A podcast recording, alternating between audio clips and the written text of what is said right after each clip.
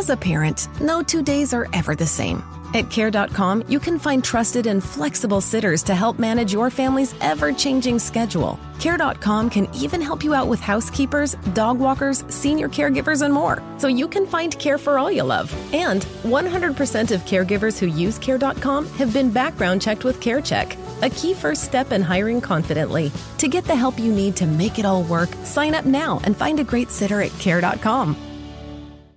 Sono perfettamente consapevole come psichiatra che una delle ricerche più eseguite sul web dalle persone è quella relativa alla dismissione degli psicofarmaci. Come fare a sospendere gli psicofarmaci? Psicofarmaci, come eliminarli. È inutile nascondersi dietro a un dito, infatti i dati di Google ci dicono che sono davvero centinaia di migliaia le persone che interrogano i motori di ricerca, Google, YouTube, per ottenere informazioni su come scalare e poi eliminare gli psicofarmaci che gli sono stati prescritti e che assumono magari da anni. Questo fenomeno, lo voglio dire, potenzialmente molto pericoloso, meritava che, insomma, almeno uno psichiatra eh, si inserisse in questo discorso complesso e molto delicato per suggerire quantomeno dei comportamenti il più possibile razionali che portino le persone a evitare disastri, specialmente quando poi ritroviamo personaggi saccenti ma ignoranti, disonesti e bislacchi, no? i fuffaguru che prendono il posto dei medici. Anche se purtroppo sono i medici stessi alle volte ad ignorare le esigenze reali delle persone. Questo bisogna dirlo, i fuffaguru prendono sempre il nostro posto, no? Quando le persone non ci trovano pronti, disponibili e sul pezzo. E sì, perché dire semplicemente eh no ragazzi non va bene, smettete di cercare su Google o cose simili non risolverà niente, lo sappiamo, niente di niente, anche perché se eh, le persone si ritrovano a chiedere a Dr. Google come scalare o interrompere gli psicofarmaci, una ragione ci sarà, no? Poca disponibilità dei medici ad ascoltarli? Scarsa competenza comunicativa di noi medici? Possibile. Assenza di reale competenze di alcuni medici? Per esperienza personale non lo escludo. Insomma, da qualche parte avrà origine questo desiderio di fare da soli quando si tratta di dismettere delle terapie a base di psicofarmaci. Ma iniziamo subito con un'informazione fondamentale. Nessuno, salvo casi ben definiti in cui sia presente un provvedimento di legge, può obbligare una persona ad assumere dei farmaci, tanto più per sempre. E diciamo che sino a qui non ci piove. Il punto da capire bene è se i farmaci, o come in questo caso che affrontiamo proprio oggi, gli psicofarmaci che una persona sta assumendo, bene, dicevo, è davvero importante capire se sono utili o addirittura indispensabili oppure no, perché se sono utili o indispensabili la sospensione dovrà passare quantomeno dalla certezza che una persona abbia compreso i rischi che sta andando a correre. Altrimenti se anche il medico che sta valutando una certa persona,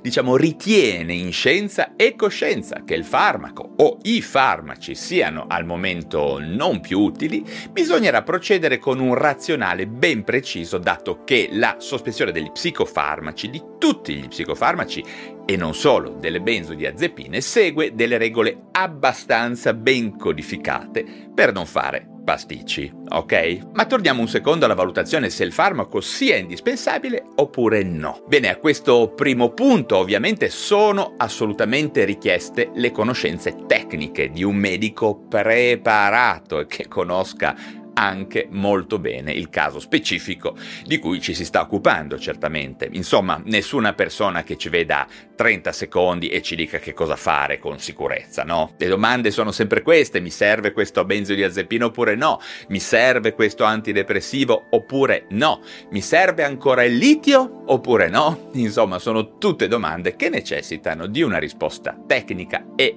precisa che deve comunque arrivare da un medico. Bene, è a questo punto che in molti mi diranno, ok, ma il mio medico non capisce nulla, il mio psichiatra mi dice sempre le stesse cose o cose di questo genere. Mm? Che fare? Quindi, bene, la prima cosa è quella di provare sicuramente ancora una volta ad affrontare direttamente in maniera pacata ma ferma l'argomento con il medico che ci prescrive i farmaci e porre a lui tutti i nostri dubbi, ok? Prima di andarli a cercare sul web. E se la relazione terapeutica purtroppo semplicemente non funziona, se la fiducia si è compromessa con il tempo, beh, a quel punto sarà opportuno, ad esempio, chiedere una seconda opinione ad un altro medico. Nuovamente ripeto, non andate a spulciare su forum, sul web. Vi garantisco che quella della seconda opinione è una pratica molto frequente in tutta la medicina, ma poi non così diffusa in psichiatria. Al contrario può essere molto utile, per cui provate a contattare un medico di cui diffidate, eh, che avete conosciuto magari da qualche parte,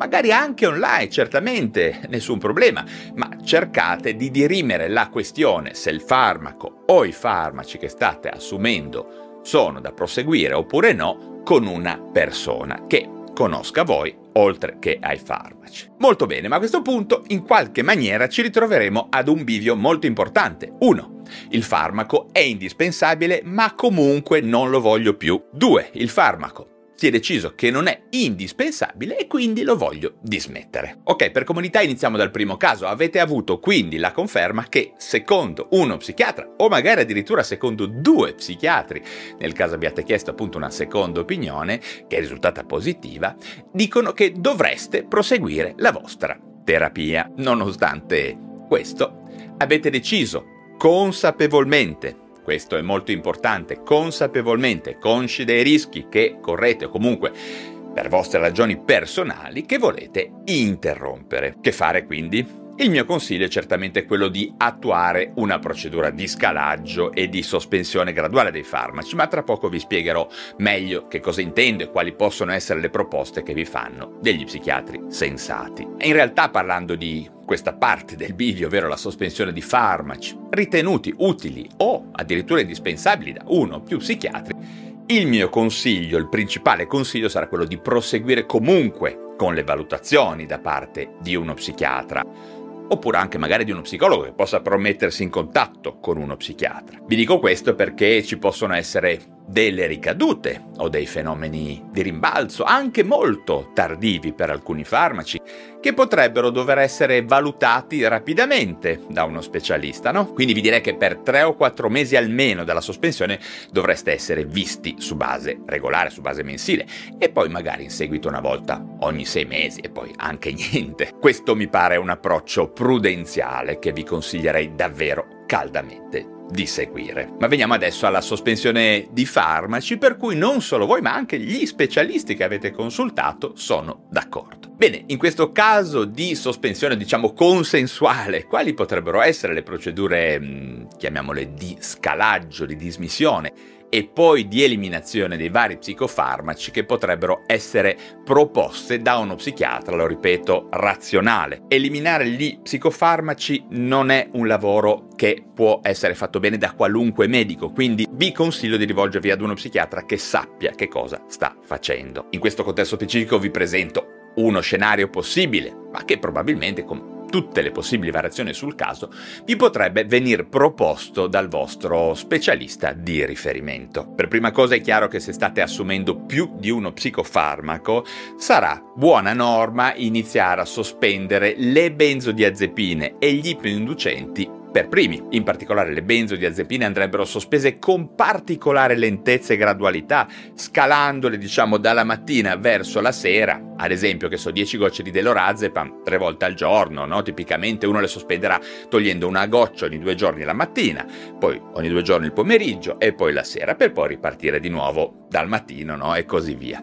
In pratica 30 gocce di delorazepam divise in un giorno si potranno scalare ed eliminare in almeno 60 giorni, due mesi almeno, lo so. Sembrano molti, ma questo è utile per evitare problemi, in particolare se stiamo prendendo questi farmaci da molto tempo. Idem con i sonniferi, diciamo, gli ipnoinducenti. Anche in questo caso lo psichiatra vi consiglierà una sospensione graduale, addirittura più graduale e se assumete dei farmaci in compresse, magari il vostro specialista molto probabilmente eh, ve le potrà convertire in gocce per far sì che possiate essere appunto molto molto molto graduali e utilizzare piccole diminuzioni di dosaggio, magari togliendo una goccia di sonnifero, che ne so, l'ormetazepam ogni 3 o 4 giorni, sino a zero. Tenete conto che non sempre le benzodiazepine si possono eliminare facilmente o addirittura completamente, in particolare se vengono assunte da molti mesi, addirittura da anni. In questo caso vi potrebbero essere proposti degli scalaggi davvero molto più lenti, anche di una goccia alla settimana o addirittura in alcune situazioni potrebbero proporvi un ricovero per utilizzare particolari tecniche di dismissione delle benzodiazepine se proprio non ci riusciste. Insomma, credo che abbiate capito che quando si tratta di benzodiazepine o di ipnoinducenti, che poi spesso sono anche loro benzodiazepinici in dismissione, diciamo che in questo caso la dismissione della terapia non è mai troppo lenta, in particolare se state assumendo questi farmaci da molto tempo, lo ripeto, alcuni da mesi, alcuni da anni, anche molti anni. Dopo le benzodiazepine la scelta del farmaco da scalare probabilmente sarà nuovamente da affidare al vostro psichiatra, ma per fare Nuovamente degli esempi nel caso di presenza di antidepressivi e di stabilizzatori dell'umore, solitamente si inizia con gli antidepressivi. Solitamente dico perché poi ogni caso è a sé stante, se ci sono antidepressivi e neurolettici potrebbe essere invece una buona idea progredire assieme lo scalaggio. Se ci sono invece antidepressivi, neurolettici e stabilizzatori dell'umore come spesso accade sarà opportuno scalare assieme nuovamente antidepressivi e neurolettici e poi eliminare gli stabilizzatori se sarà il caso. Ma nel caso di antidepressivi, anche se molti psichiatri non sono d'accordo, diciamo non c'è consenso completo, ma sarà da attuare un'eliminazione comunque molto lenta in ragione del fatto che, sebbene non ci siano veri e propri fenomeni di dipendenza e di assuefazione simile alle benzodiazepine, ci possono comunque essere fenomeni di rebound, di rimbalzo, diciamo, che possono generare sintomi molto spiacevoli, no? le cosiddette sindromi da sospensione rapida degli antidepressivi. Ad esempio, con la paroxetina sono molto frequenti, no? Molto meno, ad esempio, con la fluoxetina. Sono variabili da persona a persona con SNRI, ad esempio con i triciclici e con altri. In ogni caso, bisogna andarci cauti. Ad esempio, una proposta tipica potrebbe essere quella di diminuire di un quarto di dose ogni due settimane, no? Questa sarebbe una scelta prudenziale che uno psichiatra che vi conosce bene potrebbe consigliarvi. In alcuni casi anche maggiore lentezza, no? Sempre con uno psichiatra che osservi quello che accade, questo ve lo voglio dire, o che quantomeno no, sia reperibile telefonicamente per darvi dei consigli aggiuntivi. Con gli antidepressivi ci sono persone poche in verità che però manifestano effetti di sospensione anche a più lungo periodo, no? Uh, ovvero anche settimane dopo la dismissione anche completa. In quel caso una strategia potrebbe essere quella di riprendere un dosaggio subterapeutico per attenuare i sintomi e poi riprendere uno scalaggio ancora più lento e graduale, magari nuovamente che duri qualche mese. Per gli stabilizzatori, tipo litio e acido valproico, le cose sono più semplici da un punto di vista di dismissione, se devono essere dismessi, no? Così come per i farmaci, che ne so, ad esempio il pregabali o gabapentin, anche se in ogni caso una diminuzione graduale io la riterrei comunque sempre auspicabile, quantomeno per capire che cosa succede in generale alla persona. Ma a questo punto vi voglio confermare che anche quando sospenderete degli psicofarmaci in accordo con il vostro medico, sarà assolutamente importante proseguire delle valutazioni nel corso dei mesi seguenti, non solo per valutare che la sospensione non vi stia dando dei problemi, ma anche per essere sicuri di non avere ricadute. E sì, perché molti fuffaguru dell'antipsichiatria la fanno semplice, magari dicono se stai male dopo la sospensione degli psicofarmaci è sempre perché stai avendo ancora degli effetti avversi, eh? delle sorte di sindromi d'astinenza di lungo periodo. Bene, in realtà le cose potrebbero essere ben diverse e voi potreste molto semplicemente manifestare purtroppo una ricaduta del disturbo di base per cui avete assunto i farmaci.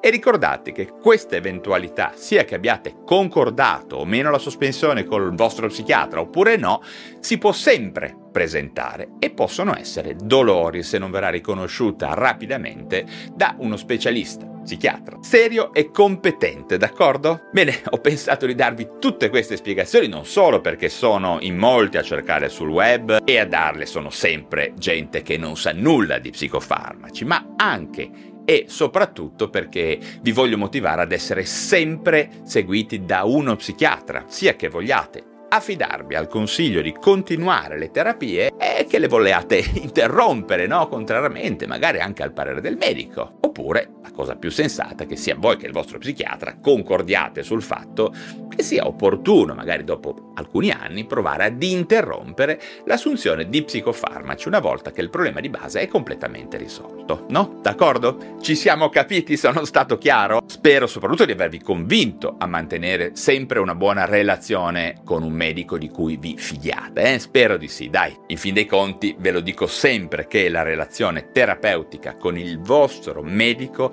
è il vero strumento per stare meglio e per mantenere poi risultati nel tempo con farmaci o senza farmaci, anche perché le modalità di terapia, di mantenimento dei risultati sono molte, dalla psicoterapia, dalla riabilitazione, fino alla più moderna lifestyle psychiatry, quindi lifestyle mental health, chiamate come volete, ma tutte quelle modifiche dello stile di vita che permettono di consolidare, di potenziare i risultati ottenuti con altre metodiche di terapia. Per adesso è davvero tutto, mi sono forse dilungato un pochino troppo, ma spero davvero di leggere a questo punto molte domande, commenti o vostre riflessioni su questo tema di oggi che sono sicuro vi interessa a giudicare da tutte le ricerche che vengono fatte su Google ogni giorno e anche le domande che fate direttamente a me. Ma prima di salutarvi, come sempre, se vi piacciono questi argomenti riguardanti la salute mentale e le neuroscienze, vi prego di sostenere questo mio canale con un like e di iscrivervi subito alla piattaforma digitale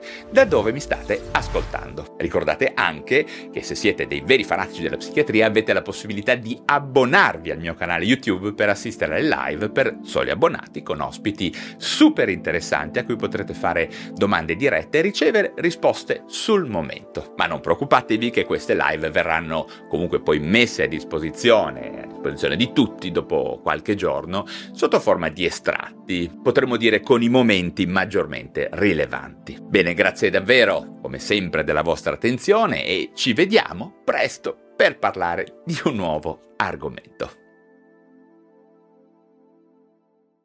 Moms are amazing at tracking down hard to find items library books, socks, you name it.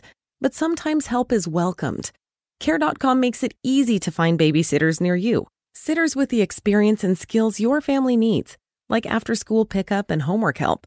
You just post a job for qualified sitters to apply. And since all Care.com caregivers are background checked, you can feel confident about interviewing and hiring. To get the child care help you need, sign up now at Care.com.